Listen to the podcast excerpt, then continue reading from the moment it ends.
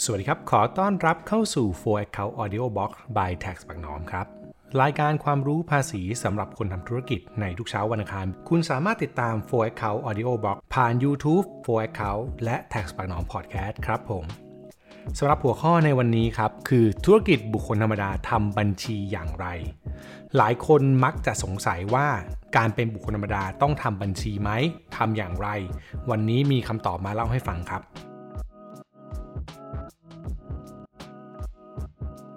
อันดับแรกครับปัญหาส่วนใหญ่เนี่ยเกิดจากการที่บุคคลธรรมดาเนี่ยมองว่าตัวเองไม่ต้องทำบัญชี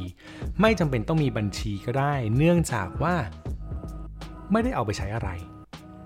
แค่รู้ว่าในแต่ละปีเนี่ยมีรายได้เพิ่มขึ้น มีกำไรเพิ่มขึ้น เงินในบัญชีเพิ่มขึ้นก็พอแล้ว แล้วก็การบริหารจัดการมักจะเป็นการบริหารของคนทั่วไปก็คือว่า เราก็ไม่ได้ต้องการที่จะต้องมารู้บัญชีรับรายจ่ายอะไรมาก เงินเข้าบัญชีมาใช้ปนๆกันไปก็จบแล้ว ซึ่งตรงนี้เป็นนิสัยปกติของคนนะครับ ไม่ได้ผิดและไม่เป็นปัญหาถ้าหากคุณไม่ทำธุรกิจ เพราะคนทั่วไปเขาก็ใช้วิธีกันแบบนี้หมด แต่ทันทีที่คุณก้าวข้ามมาธุรกิจเนี่ยมันจะเกิดปัญหาขึ้นครับ ลองคิดภาพแบบนี้นะครับ สมมุตินะครับถ้าคุณไม่มีข้อมูล พอคุณไม่มีข้อมูลรายได้ที่ถูกต้องของคุณก่อน จากข้อมูลบัญชีรายจ่าย คุณก็จะไม่รู้ว่าคุณจะต้องใช้ยอดไหนในการยื่นภาษี ภาษีเงินได้บุคคลธรรมดาแต่ละปี ต่อให้คุณยังไม่เป็นจดบริษัทจดอะไรเนี่ย คุณจะยื่นด้วยยอดไหน คุณก็จะเริ่มสงสัยตัวเองแล้วเพราะคุณไม่มีข้อมูลในการยื่นภาษี หรืออย่างน้อยถ้าคุณไม่รู้จะยื่นยังไง คุณก็จะสมมุติตัวเลขขึ้นมาตัวเลขหนึ่งแล้วก็เอาไปยื่นภาษีซะ แล้วก็คิดว่าเสียภาษีนั้นให้มันจบๆไป ปัญหาตามมาคือ ถ้าคุณถูกสัมภาระเรียกตรวจสอบ มันจะเกิดอะไรขึ้น เมื่อสัมภารเรียกตรวจสอบเนี่ยเขาจะขอข้อมูลรายรับของคุณก่อน เมื่อคุณไม่มีข้อมูลรายรับ คุณก็ไม่รู้จะเอาอะไรไปชี้แจงพอคุณไม่รู้จะเอาอะไรไปชี้แจง สิ่งที่สัมภารมักจะทำก็จะประเมินจากยอดเงินที่เข้าบัญชี เพราะว่าสัมภารเองก็ไม่รู้ว่าจะเอาข้อมูลตรงไหนมาเป็นรายได้ของคุณ และคุณเองก็ไม่รู้ว่าจะเอาข้อมูลตรงไหนมาเป็นรายได้ เพื่อต่อสู้กับสัมภารว่าเงินที่เข้าบัญชีทั้งหมดนั้น ไม่ใช่รายได้ของคุณ ดังนั้นพอเห็นแบบนี้ปั๊บคุณจะรู้สึกว่าเออจริง ๆ แล้วบัญชีรายจ่ายเนี่ยมันสำคัญตั้งแต่เริ่มต้นคือการทำเพื่อให้มันมีข้อมูลรายรับที่ถูกต้องก่อน อย่างน้อยรายรับตรงนี้ที่ถูกต้องเนี่ยทำไปเพื่อให้คุณสามารถเอาตัวเลขไปยื่นภาษี และคุณยื่นภาษีได้ปั๊บสามกรขอตรวจสอบขึ้นมา คุณมีเลคคอร์ด คุณมีข้อมูลที่จะเอาไปต่อสู้ หรือเอาไปพิสูจน์ได้ว่าคุณมีรายได้เท่านี้จริง ๆ ประเด็นต่อมาอีกเรื่องหนึ่งที่ผมคิดว่าเป็นเรื่องสำคัญสำหรับการทำบัญชีรายจ่าย นั่นคือ คุณจะได้มีข้อมูลไปเพื่อพิจารณาตัวเองด้วย อย่างที่บอกไปในตอนแรกครับ คนหลายคนเนี่ยมีข้อมูลแค่ว่าเออฉันมีเงินเพิ่มขึ้นในแต่ละปีโอเคละถ้าเงินมันน้อยลงหน่อยแล้วยังอยู่ได้หมุนได้มีชีวิตได้ ก็น่าจะจบหรือเปล่า แต่ไม่ใช่ครับ ลองคิดในภาพวิกฤตตอนนี้นะครับ ถ้าคุณมีข้อมูลตัวเองคุณจะจัดการได้เลยว่า เฮ้ย รายรับมันลดลงแค่ไหน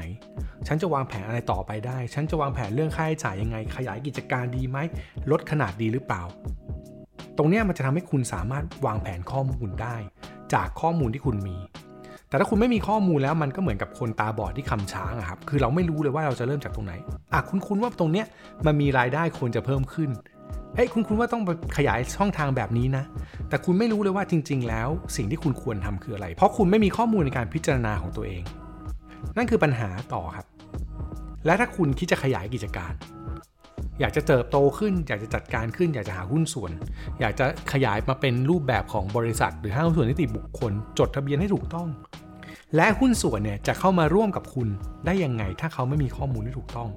อันนี้เราพูดถึงการที่มีหุ้นส่วนแบบจริงจังนะครับ ไม่ใช่แบบอาชวนเพื่อนมาลงขัน ชวนเพื่อนมาทำงานกันเห็นเราทำกิจการแล้วดี อันนี้อาจจะคุยกันได้ง่าย แต่ถ้าพอจะทำเป็นรูปแบบจริง ๆ พอจะดีไซน์ระบบจริงๆเนี่ยข้อมูลตรงนี้เป็นข้อมูลสำคัญมากในการตัดสินใจ แล้วหลายคนเนี่ยดันไปเลือกตัดสินใจจากการเสียภาษี ซึ่งจริง ๆ แล้วสิ่งที่ต้องตัดสินใจจริงมันคือตัดสินใจจากกำไร หรือรายรับรายจ่ายที่เรามีข้อมูลต่างหากครับ ประเด็นสุดท้ายสำหรับเรื่องของการทำบัญชีรับรายจ่ายครับ กฎหมายเนี่ยกำหนดให้บุคคลธรรมดาต้องทำบัญชีรายรับรายจ่ายด้วยครับ โดยข้อกฎหมายที่กำหนดเนี่ยอยู่ในประกาศอธิบดีกรมสรรพากรเกี่ยวกับภาษีเงินได้ ฉบับที่ 161 หรือ 161กำหนดให้บุคคลธรรมดาเนี่ยที่ไม่ได้จดทะเบียนภาษีมูลค่าเพิ่ม และมีเงินได้พึงประเมิน ประเภทที่ 5-8 ต้องทำบัญชีรับรายจ่ายตามที่กฎหมายกำหนดไว้ด้วย ขยายความตรงนี้นิดนึงนั่นคือคนที่รายได้ต่อปีเนี่ยอาจจะไม่ถึง 1.8 ล้านบาท แล้วก็มีรายได้จากการทำธุรกิจในรูปแบบบุคคลธรรมดาคำว่าเงินได้ประเภทที่ 5-8 เนี่ย มันจะประกอบด้วยรายได้ส่วนที่เป็นค่าเช่า มีการให้เช่าทรัพย์สินนะครับ ประเภทที่ 5 ประเภทที่ 6 คือรายได้จากการทำวิชาชีพอิสระต่างๆ ประเภทที่ 7 คือรายได้จากการรับเหมา แล้วก็ประเภทที่ 8 คือรายได้อื่น ๆ ดังนั้นจะเห็นว่าในธุรกิจที่มีรายได้ไม่ถึงล้านแปดไม่ต้องจดทะเบียนภาษีมูลค่าเพิ่มเนี่ยมีหน้าที่ต้องทำด้วย นี่คือสิ่งที่กฎหมายกำหนดครับ กฎหมายตรงนี้กำหนดเนี่ยทำให้ขัดแย้งกับสิ่งที่คนหลายคนเข้าใจ นั่นคือ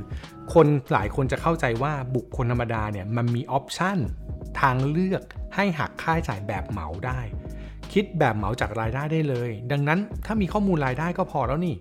ถ้ารู้ข้อมูลรายได้แล้วคูณเปอร์เซ็นต์เข้าไป ตามที่อัตราที่เหมาให้ก็จบหรือเปล่า นั่นคือความเข้าใจที่ผิดครับ เพราะว่าจริงๆแล้วกฎหมายกำหนด เพียงแต่ว่าโทษของมันน้อยครับ คนเลยไม่ใส่ใจ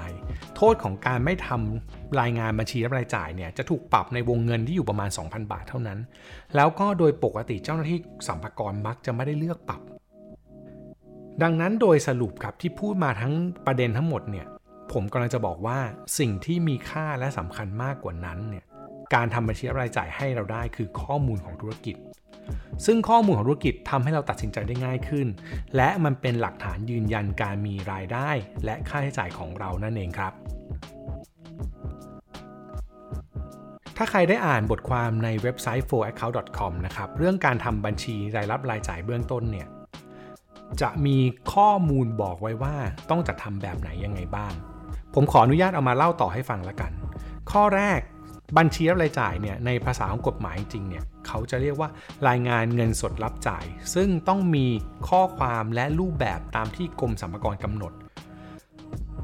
ตรงข้อความตรงนี้ครับจริงๆมันไม่ใช่เรื่องยากเลยมันเหมือนบัญชีรายรับรายจ่ายในครัวเรือนธรรมดาเลยก็คือมีวันที่มีรายการมีรายรับ แล้วก็มีช่องอีกช่องหนึ่งเป็นรายจ่าย รายจ่ายค่าอะไร แล้วก็เขียนสรุปเป็นหมวดหมู่ทำสรุปทุกวัน แล้วก็เอาข้อมูลทั้งหมดเนี่ยมารวบรวมเป็นรายเดือนรายปีไปยื่นภาษีให้ถูกต้องตามมา กฎหมายกำหนดเพิ่มเติมในข้อที่ 2 ว่า การทำบัญชีรายรับรายจ่ายต้องจัดทำเป็นภาษาไทยถ้าจะทำเป็นภาษาที่ไม่ใช่ภาษาไทยเนี่ยต้องมีภาษาไทยกำกับด้วย เช่น คุณจะทำเป็นภาษาอังกฤษก็ได้ แต่คุณต้องมีภาษาไทยกำกับให้ด้วย หรือมีคำแปลให้นั่นเองครับ ข้อที่ 3 ที่กฎหมายกำหนดไว้คือ ต้องลงรายการรับจ่ายภายใน 3 วันทำการ นับแต่วันที่มีรายได้หรือค่าใช้จ่าย ก็คือพอเกิดเหตุการณ์ขึ้นปั๊บต้องลงทันทีครับภายใน 3 วันถึงจะถูกต้องรายการที่ต้องเอามาลงควรจะมีเอกสารประกอบการลงรายการ เพื่อพิสูจน์ที่มาที่ไปให้ชัดเจน เช่น อาจจะมีใบกำกับภาษี ใบรับเงินต่าง โดยรายจ่ายที่ต้องเอามาลงเนี่ยนะครับต้องเป็นรายจ่ายที่เกี่ยวข้องกับธุรกิจ ไม่ใช่รายจ่ายส่วนตัว รายจ่ายที่เป็นเรื่องส่วนตัวตรงนี้ไม่สามารถเอามาลงเป็นรายจ่ายได้ เพราะเรากำลังจะคำนวณภาษีที่เกี่ยวข้องกับที่มาของรายได้ บางทีการซื้อมาเป็นภาษีซื้ออะซื้อมาแล้วมีแวดถ้าคุณไม่ได้จดทะเบียนภาษีมูลค่าเพิ่ม แวดตรงนั้นคุณขอคืนไม่ได้ คุณก็จะต้องเอามาเป็นต้นทุนของสินค้า หรือมาเป็นค่าใช้จ่ายทั้งจำนวน ทีนี้มาฝั่งของรายได้บ้าง ถ้ามีรายได้จากการขายสินค้าให้บริการต่างๆเนี่ยก็บันทึกรายการในวันนั้น แล้วก็อธิบายเพิ่มเติมไป ในมุมของผมผมขออนุญาตอธิบายเพิ่มเติมจากข้อกฎหมายและแนวทางนิดนึงก็คือว่า รายได้เนี่ยจริงๆมันพิสูจน์ไม่ค่อยยากถ้าเงินเข้าบัญชีเราลงว่าเป็นรายได้เนี่ยผมว่าชัดเจน แต่รายจ่ายเนี่ยสิ่งสำคัญที่กฎหมายอยากได้ต้องมีหลักฐาน และเกี่ยวข้องกับธุรกิจนั้นๆ คุณทำธุรกิจอะไร รายจ่ายที่เกี่ยวข้องมันควรเกี่ยวข้องกับที่มาของรายได้ และต้องมีหลักฐานประกอบด้วยยิ่งดีมากๆครับ นี่คือหลักการเบื้องต้นของการลงรายรับรายจ่ายนะครับ โดยอาจจะเลือกลงเป็นยอดรวมรายวันก็ได้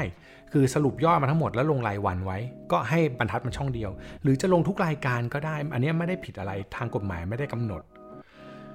รวมถึงคุณสามารถใช้ซอฟต์แวร์ในการลงบันทึกบัญชีรับรายจ่ายได้ด้วยครับ อย่างเช่นคุณใช้ของ f o r เขาก็มีการทำบัญชีรายจ่ายให้ สามารถเข้าไปดูรายละเอียดเพิ่มเติมได้ที่ w w w f o r c o u c o m ตรงนี้ก็จะเป็นข้อมูลรายรับรายจ่ายที่คุณเอามาใช้ได้ โดยที่คุณสามารถบันทึกได้ด้วยตัวเอง ทีนี้